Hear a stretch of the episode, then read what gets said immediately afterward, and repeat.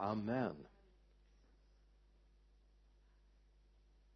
Får jag ta med dig till eh, Josua bok? Kanske ett av de mest kända ställena i Josua bok. Sonna if you will have translate you can sit before if you like. Eh, jag kan förklara att vi har inte haft eh, tolkning i första delen av gudstjänsten för eh, Anettes röst har varit lite sådär bräcklig. Men så löser vi det. Fint. Josua boks tredje kapitel vers 5 till och med vers 9 5 till och med vers 9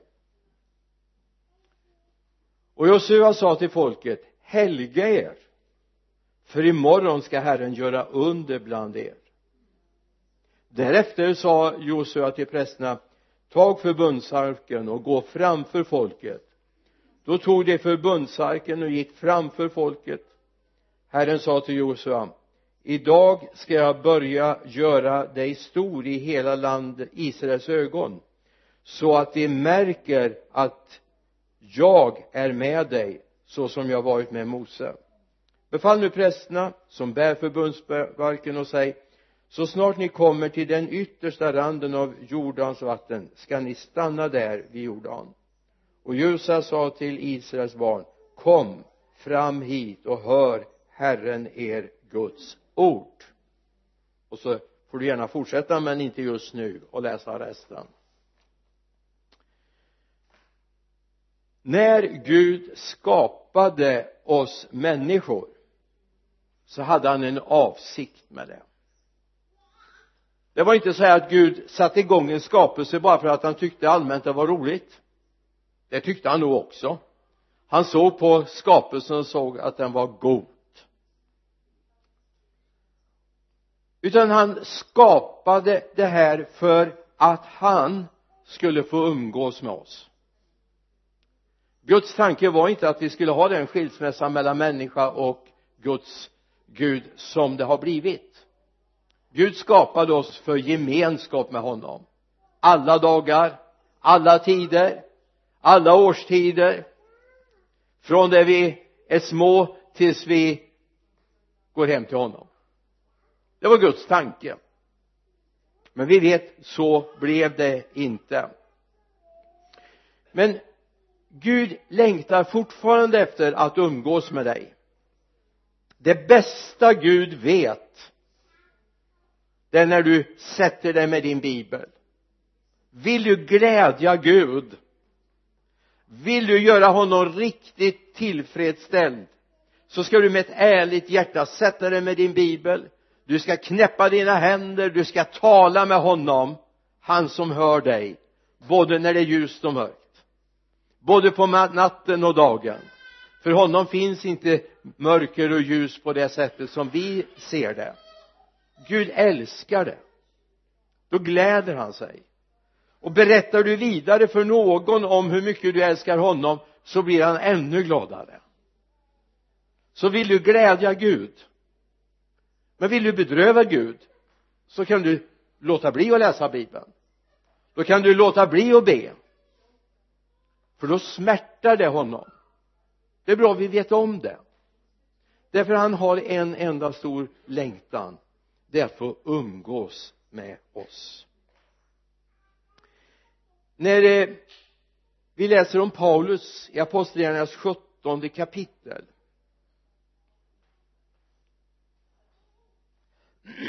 När han håller sitt tal där för atenarna. Vers 26 till 28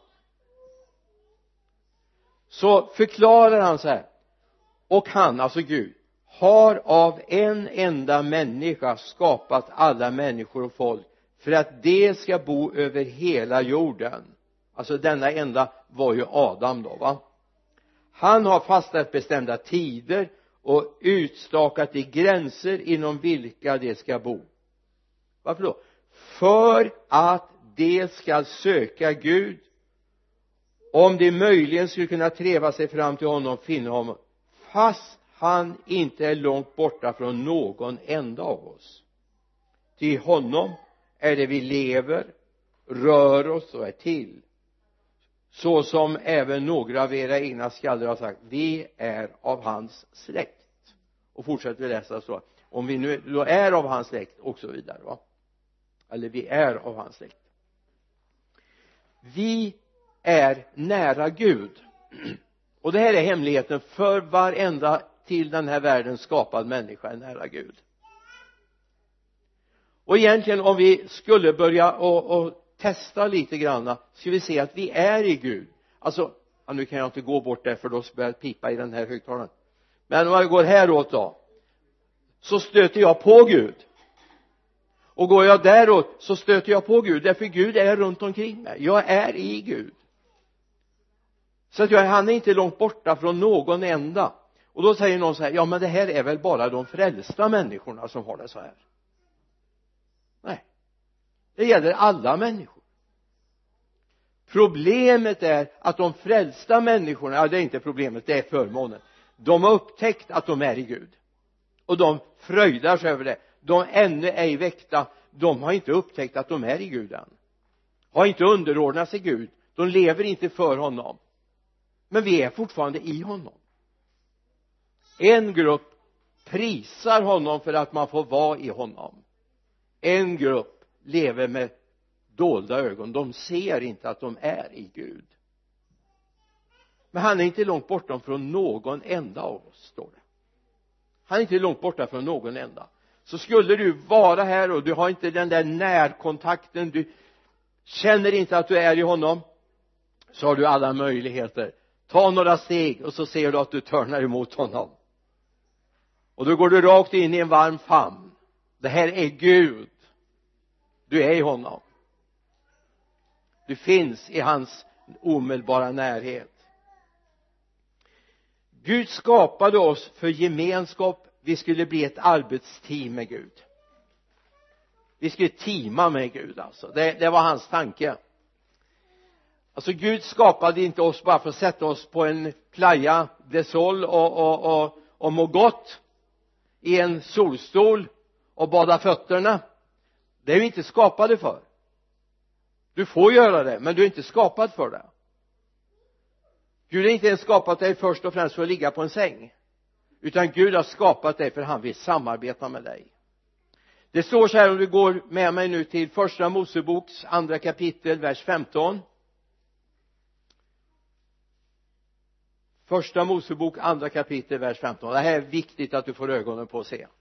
Och Herren Gud tog mannen och satte honom i Edens lustgård för att han skulle odla och bevara den.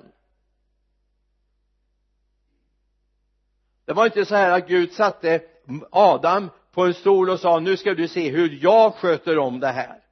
Nu ska du se och, och så ska du njuta. En del säger att det bästa arbetet är att se på andra som arbetar men det är inte vi skapade för. Vi går vidare till vers 19 och Herren Gud formade alla markens djur och alla himlens fåglar av jorden. Han förde fram den till mannen för att se vad han skulle kalla den. Så som mannen kallade varje levande varelse så skulle den heta. Och mannen gav namn åt alla boskapsdjur åt himlens fåglar åt alla markens vilda djur men åt mannen fanns ingen medhjälpare som var hans lika like. Han skulle samarbeta med Gud. Och Gud alltså jag tycker det är ganska fascinerande. Men Gud hade säkert en tanke att ja men det här är en giraff. Det här är en elefant. Det här är ett lejon. Alltså Gud hade säkert klart för sig vad de skulle heta ändå ställer han sig under sin skapade verk och låter honom vara med i skapelsen. Yes! Och Gud har inte ändrat på sig. Gud har inte ändrat på sig. Gud är likadan. Han vill gärna ta dig i sin famn eller dra med dig och säga hur ska vi lösa det här? Vad ska vi kalla det här? Hur ska vi göra det här?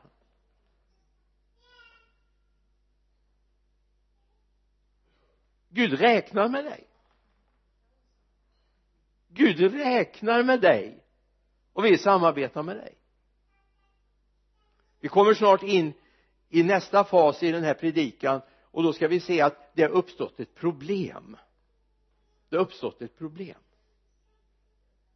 Och problemet ligger på vår sida inte på Guds. Det är viktigt att komma ihåg.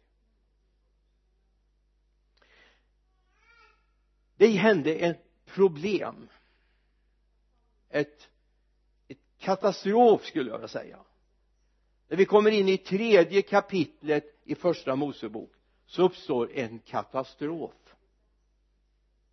Katastrofen stavas olydnad. Brist på underordning. Brist på att bry sig om vad Gud vill tyvärr lever vi fortfarande i vår tid till stor del i detta. Vi bryr oss inte om Gud. Jag vet ju bäst själv. Men det gör vi ju inte. Vi vet ju inte bäst själva. Men bara jag får det jag vill och tycker det jag tycker så är det bra. Men Gud och det här är alltså en problem på grund av det fall som sker i första Moseboks tredje kapitel när Adam och Eva äter av det förbjudna trädets frukt. Av alla andra.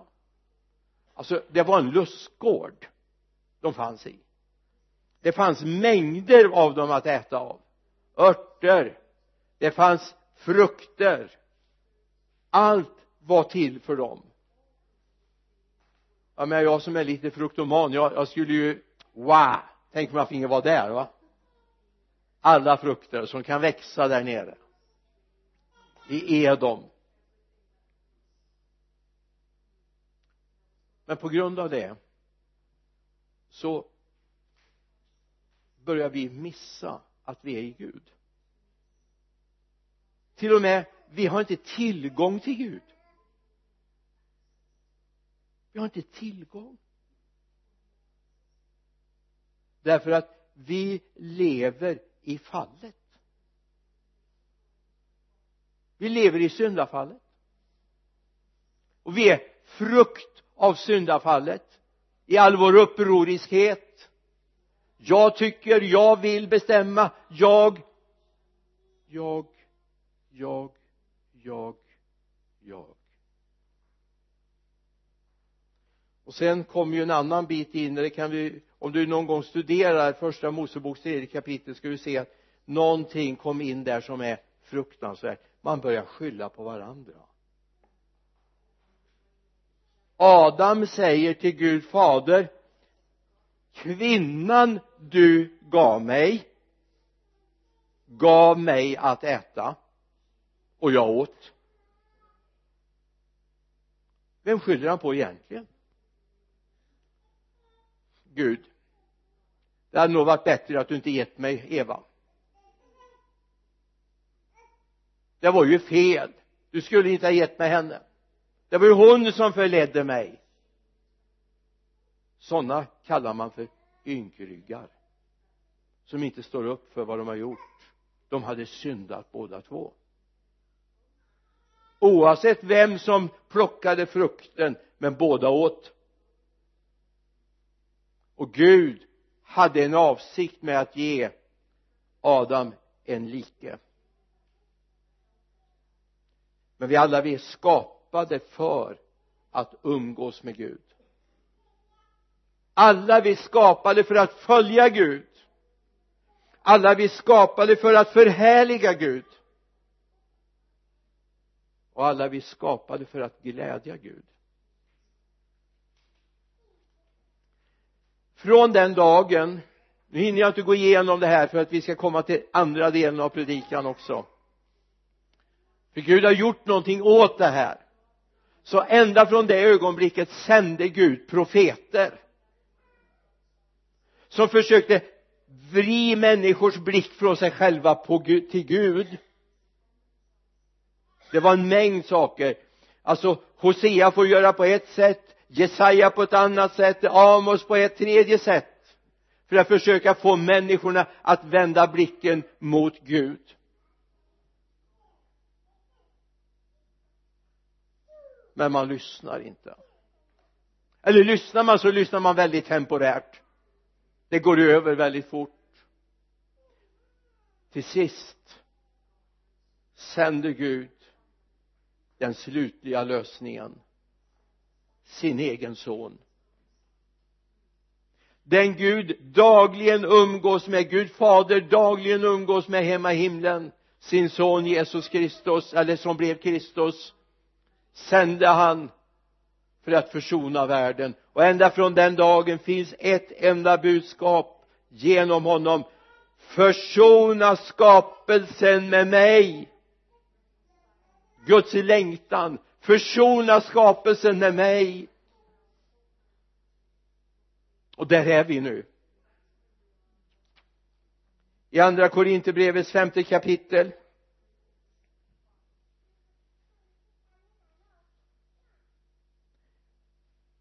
Andra kor 5 19 till 20 lyssna. Ty Gud var i Kristus och försonade världen med sig själv. Är du med?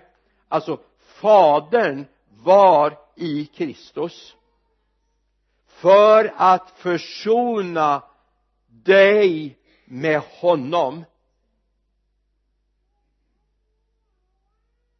Han tillräknar inte människorna deras överträdelser och han har anförtrott oss försoningens ord vi är alltså sändebud för Kristus. Det är Gud som förmanar genom oss. Vi ber och Kristi vägnar låt försona er med Gud.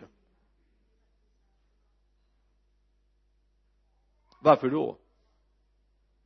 För att vi inte ska gå evigt förlorade och Guds avsikt med sin skapelse ska återupprättas.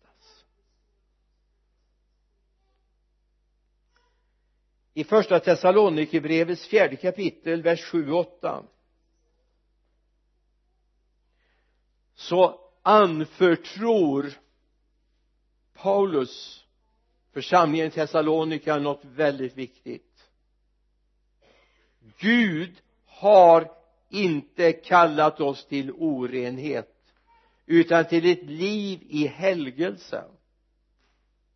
Därför den som nu avvisar detta avvisar inte en människa utan Gud som har gett er sin helige ande. Gud har inte kallat er till orenhet utan till ett liv i helgelse alltså avskildhet för Gud.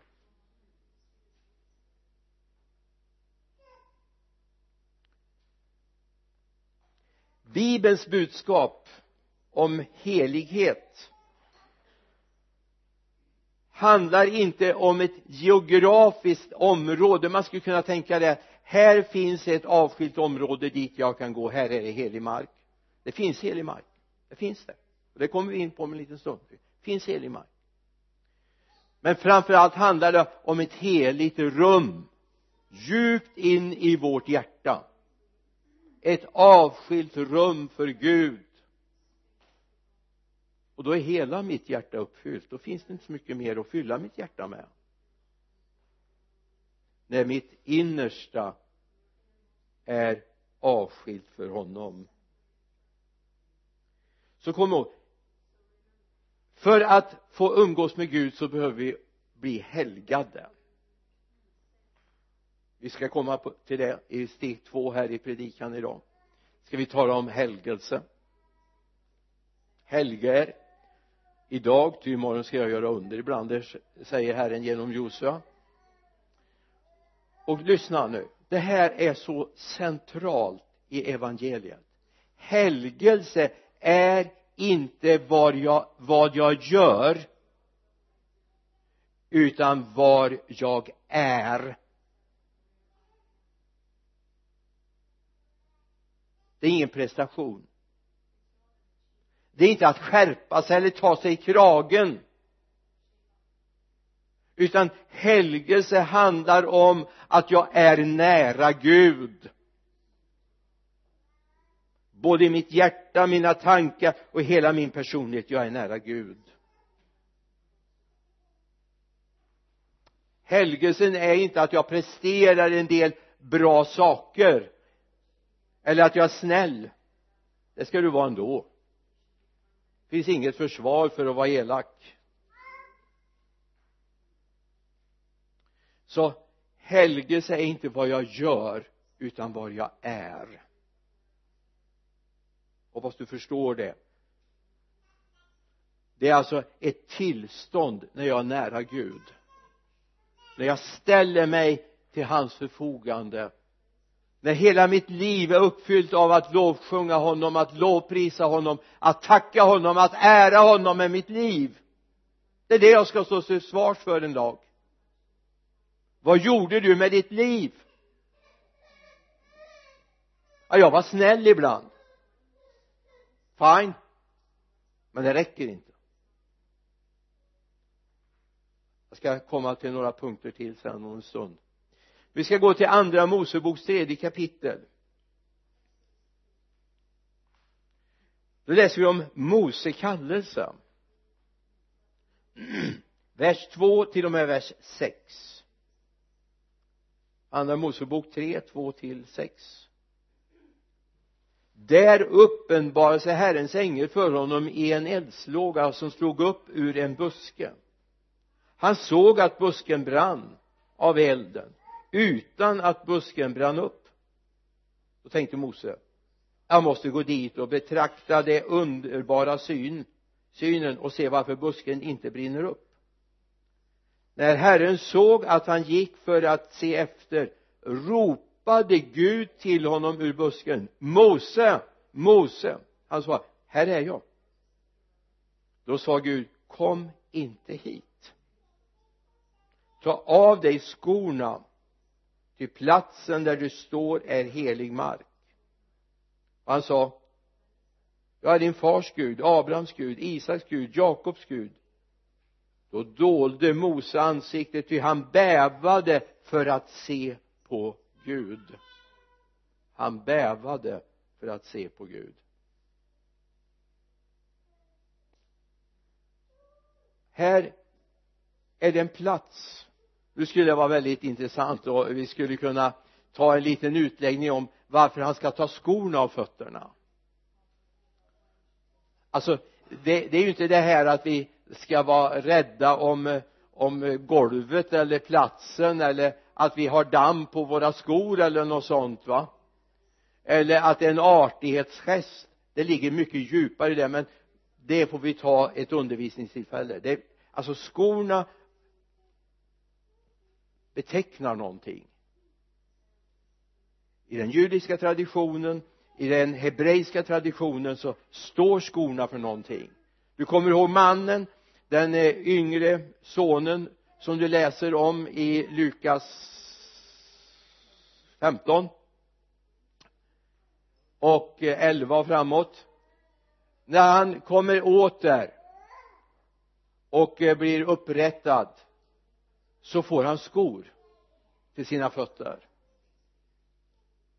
Eller när man gör en affärsuppgörelse så får man den ägarens skor att ta på sig när man ska gå ut och ta marken i besittning. Men det släpper vi nu. Han fick ta av sig skorna därför marken dit han kom var helig mark. Han fick bevisa ödmjukhet. Och det här är intressant skriva upp några tankar till här som jag därför jag plockar upp det här. Nu är vi framme. Vi har sett en bakgrund. De här människorna. Bristfälliga, svaga, misslyckade uppfyllda av egna begär vill Gud börja gå tillsammans med. Gud vill börja gå tillsammans med oss.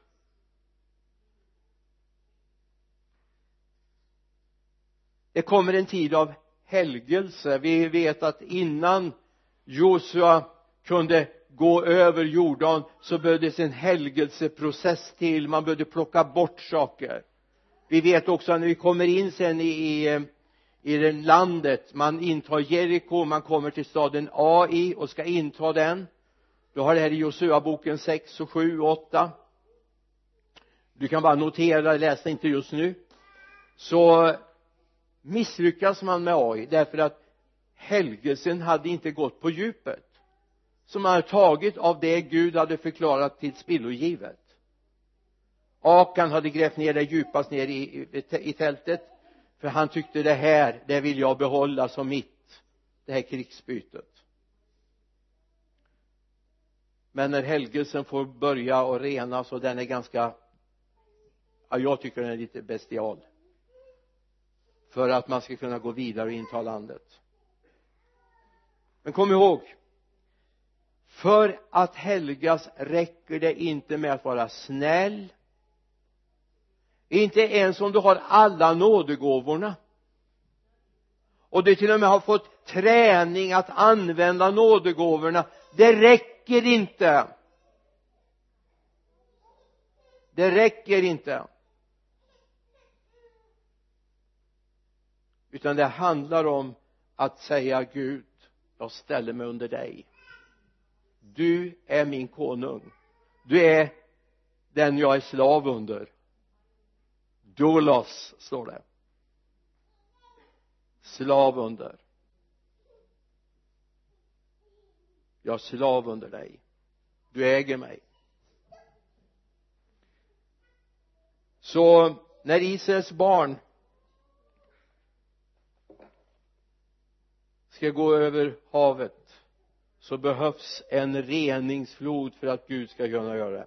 Om vi går till Mos, eh, Josua 3 igen. Men nu ska vi gå till eh, vers 2 till 5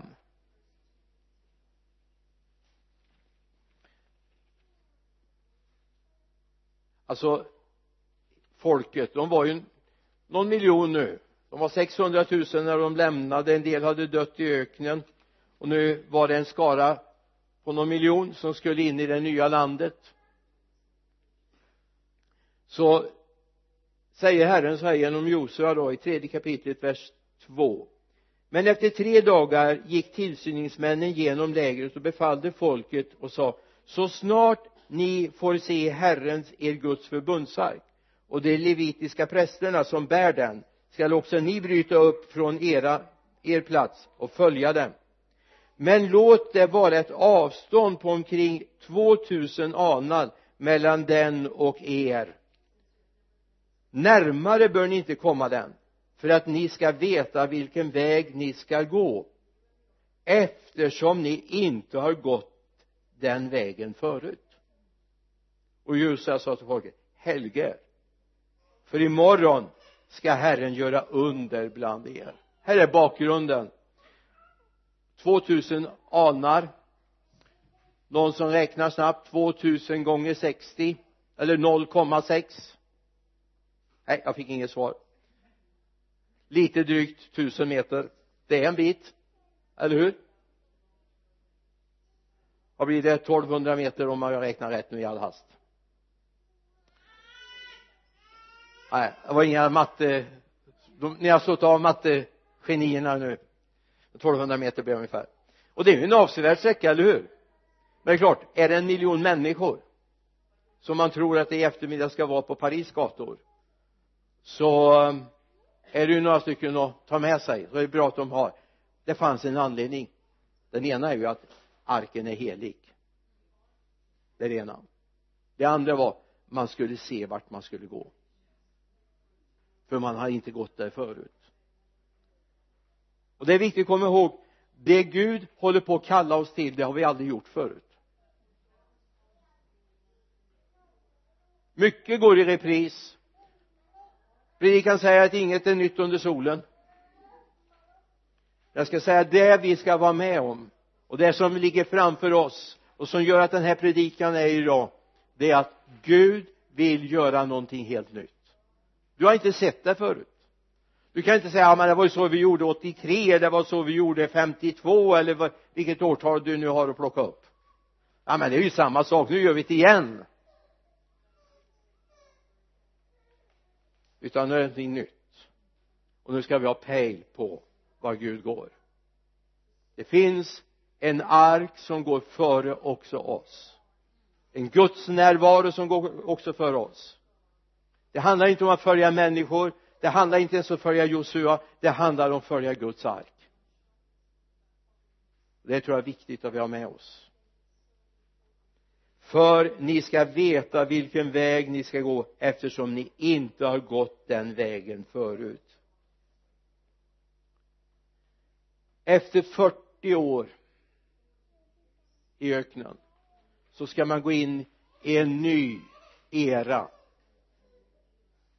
Alltså ja. Vi har, vi har längtat efter nya lokaler länge, eller hur? Ja. Men jag menar det är inga 40 år än i alla fall. Inte nog med det alla de som levde i olydnad de föll. Det var inte så stor skara som gick ända från Egypten ända in i det förlovade landet. De var inte många. De flesta hade fallit men nya hade kommit till.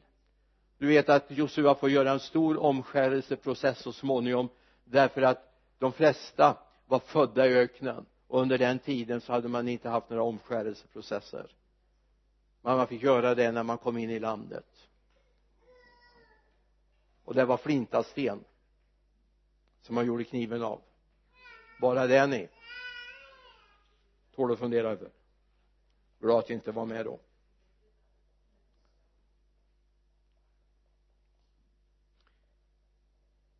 Nu har vi vår väg att gå. Vår helgelse. Inte nog med att vi vet att vi är i honom och att vi rör oss i honom. Det gör alla. Men nu måste vi börja vakna upp och börja se honom. Och kunna umgås med honom och kunna leva ut det Gud vill i våra liv. Nu kanske jag kommer ställa en och annans teologiska tankegångar på ända lite grann. Vi ska gå till ett mycket vanligt bibelställe i Johannes 14 och 6 vi läser 14 och 6 och 14 och 7 så två versar. Det är helt klart att Jesus är enda vägen till fadern, eller hur? Mm. Jesus sa till honom jag är vägen, sanningen och livet. Ingen kommer till fadern utom genom mig. Om ni har lärt känna mig ska ni också lära känna min fader. Och härefter känner ni honom och har sett honom.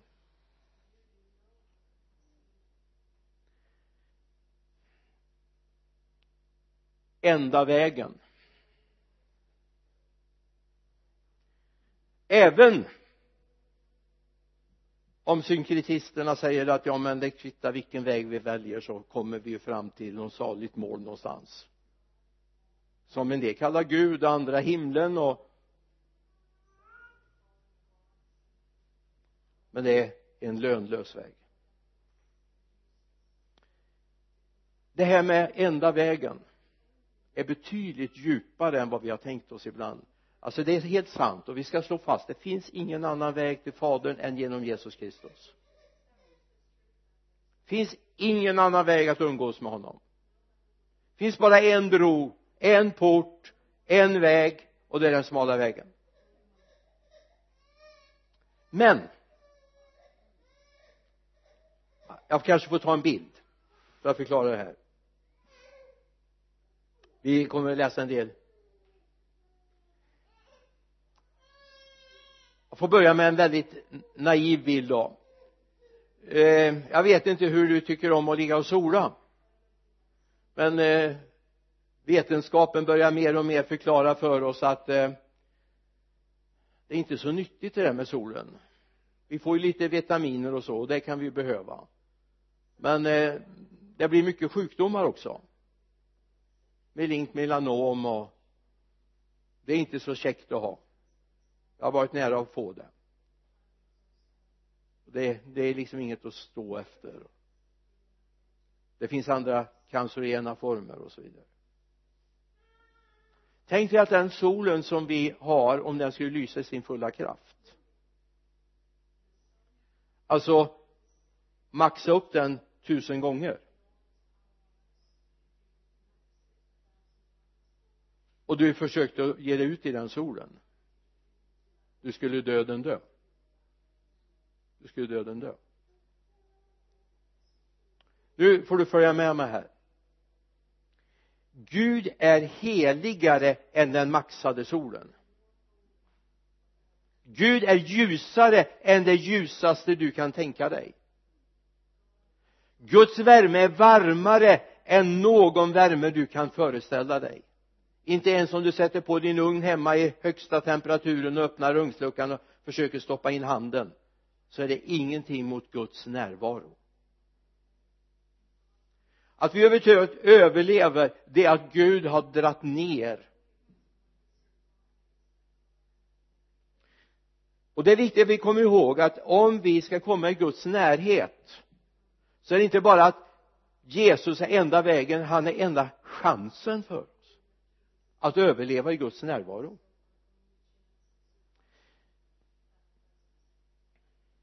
I andra Mosebok 33 och 20 så vet vi vid ett tillfälle när när eh, Mose vill komma i närheten. Ja du kan läsa från vers 18 om du vill men jag tar bara vers 20 Matteus eh, andra Moseboks 33 kapitel 18 till 20 men jag nöjer mig med 20 versen mitt ansikte säger fadern kan du inte få se. Ty ingen människa kan se mig och leva.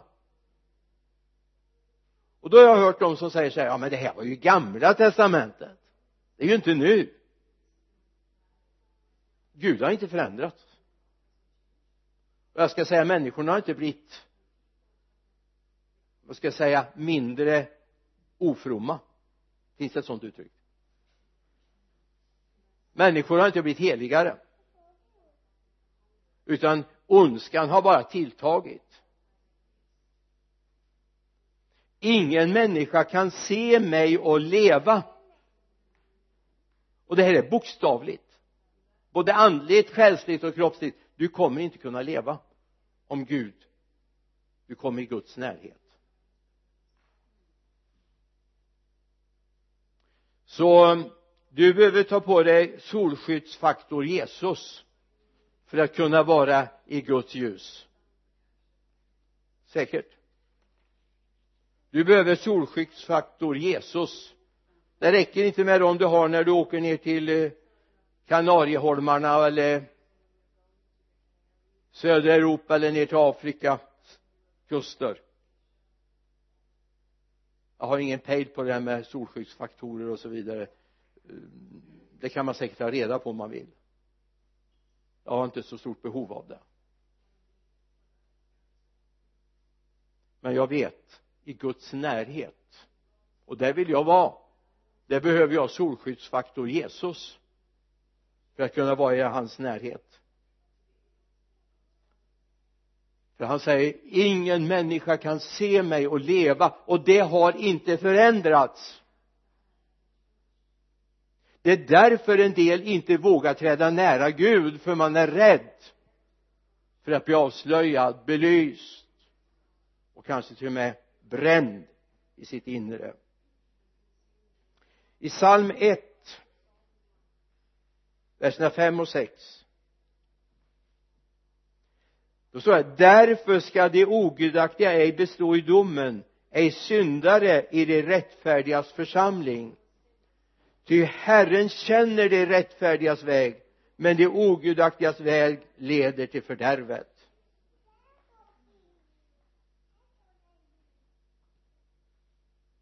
Alltså vi behöver Jesu skydd för att kunna leva i Guds närhet. Du kan inte komma till Gud. Du ska inte ens föreställa dig att komma till fadern och umgås med honom utom genom Jesus Kristus.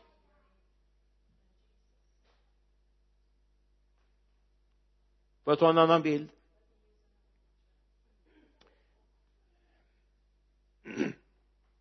Jag vet inte hur många men några kanske det är här som har svetsat med elsvets någon gång. Jag var inte så bra på det. Jag försökte en gång i tiden. De frågade mig om jag tänkte mura det var, var nog inte så bra tror jag. Jag tror inte det var liksom stora A i det. Men jag har i alla fall elsvetsat vid några tillfällen och kanske ofta satt på för hög spänning och så vidare. Och fel elektroder. Men jag vet en sak. Det är att om man utan skyddet tittar i den ljusbågen som uppstår så kan du bränna dina eh, både näthinnor och hornhinnor och du kan i enklaste situationer så kan du få som grus i ögonen. Och det är inte alls roligt. Nu är det så här. När jag höll på med sånt här på 60-talet jag jobbade som elektriker så fick vi ju svetsa ibland. Jag tog hellre gassvets för det behärskade jag mer. Men eh, de gånger jag var tvungen att använda det så vet vi att det var farligt. Men bara för att vi skriver 2015 idag så har det inte blivit mindre farligt.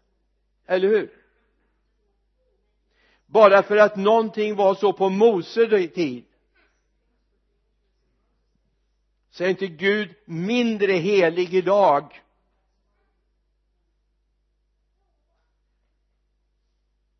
Och jag skulle inte våga ens närma mig Gud om jag inte hade Jesus Kristus därför han är en helig Gud. Och han har inte förändrats. Så låt dig inte skadas i din orenhet utan sök helgelse och renhet för att kunna tjäna honom.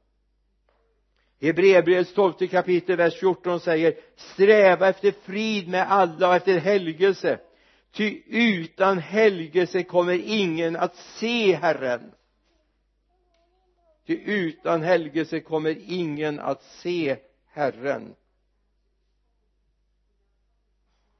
Det är genom Jesus Kristus som jag kan få träda fram inför Guds ansikte. Därför skriver psalmisten i den 29 psalmens två första versar. Ge åt Herren ni Guds söner ge åt Herren ära och makt ge åt Herren hans namns ära. Tillbed Herren i helig skrut.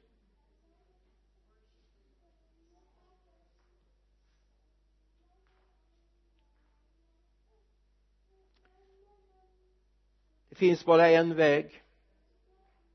Och det handlar inte om jag säga, vi, vi kanske har varit dåliga i förkunnelsen i kyrkorna ibland där vi har fått för oss att det handlar om att göra vissa gymnastiska övningar på något sätt. Vi ska klä på oss andens rustning vapenrustning. Och vi ska ta svärdet i handen och vi ska trycka på oss frälsningens hjälm. Det handlar inte om det. Det är bara en bild. Sanningens bälte handlar om att leva i uppenbart i sanning. Att ha frälsningens hjälm handlar om att kunna bekänna mig till honom som min frälsningskonung. Att ha andens svärd som är Guds ord det är att verkligen leva i ordet och leva ut ordet inte att kunna citera 137 bibelverser i första hand utan det handlar om att kunna leva i det. Att göra det. Det är det det handlar om. Jag håller lite koll på klockan där vi ska inte köra över två timmars gränsen för predikan alltså. Hoppas inte du något annat. För vi är ändå här. Jag menar dagen är ju vikt för Herren idag, eller hur? I Johannes 10 verserna 7 och 10 då sa Jesus en, en gång amen, amen säger jag er. Jag är dörren till fåren alla som har kommit före mig tjuvar och rövare men fåren har inte lyssnat till dem. Jag är dörren. Den som går in genom mig ska bli frälst och han ska gå in och gå ut och finna bete. Tjuven kommer bara för att stjäla, slakta och döda. Jag har kommit för att de ska ha liv ja liv i överflöd. Johannes 10 7 till 10 förlåt det var jag som var otydlig. Maria gör inte fel det är jag som är lite flummig ibland. Jag har det framför mig så det är så enkelt. Hon skulle ha ett utkast ligga där nere också. Det finns tjuvar och rövare som har försökt tränga sig in före. Som försöker gå en annan väg. Försöker tränga sig in i gudsgemenskapen försöker vara en del av men ändå inte en del av det kommer en dag då de inte kommer att bestå när Gud vrider upp ytterligare ett snäpp på sin helighet. Det kommer en tid när Gud inte nöjer sig med att han har en lägre grad av helighet i Guds församling. Det kommer en dag när det ska prövas. Att han inte har gjort det än beror på att inte du och jag ska förkastas ut på grund av kärlek. Men det kommer en gräns när heligheten kommer att överträffa kärleken. Smaka på den. Det kommer en tid när heligheten blir viktigare än att vi försöker leva och tro att det fixar sig det blir happy end. Gud kommer ju inte lämna mig vid sidan om. Och jag vet att det finns förkunnelse idag att det inte finns något helvete. Det finns ingen dubbel utgång. Sådana tongivande teologer och förkunnare finns i vårt land idag som säger att vi ska inte skrämma människor. Nej vi ska inte skrämma människor vi ska tala om sanningen. Det finns en dubbel utgång. Det gör det och jag vill inte att du ska välja Jesus för att du är rädd för den andra vägen utan jag vill att du ska välja Jesus därför att du älskar mig. För kära man kära kvinna som är gift du valde väl inte den du är gift med för att alla andra var fulare? Sånt går över både på män och kvinnor eller hur? Utan vi valde därför att Gud hade fört oss samman. Ja man säger ju jag var inte frälst då än. Ja men Gud kan faktiskt vara med även i det icke frälsta tillståndet. Jag har exempel på det. Men det är frågan om bara man vågar överlåta sig till Guds plan så kommer Gud att se till att det blir något helt underbart jag väljer inte Jesus för att allt annat är mer fruktansvärt. Jag väljer Jesus därför att han är fantastisk. Han är bäst. Han är nummer ett. Och genom Jesus så får jag också kontakt med fadern. Jag får leva nära honom. Och så får jag börja känna yes här är han. Här är han. Jag är i honom. Han har öppnat mina ögon och jag ser den verkligheten välkommen in i den verkligheten. Lyssna vad Jakob skriver. Jag skulle vilja att du tar med det. Jakob 4 4 och 5 Jakob 4, 4 och 5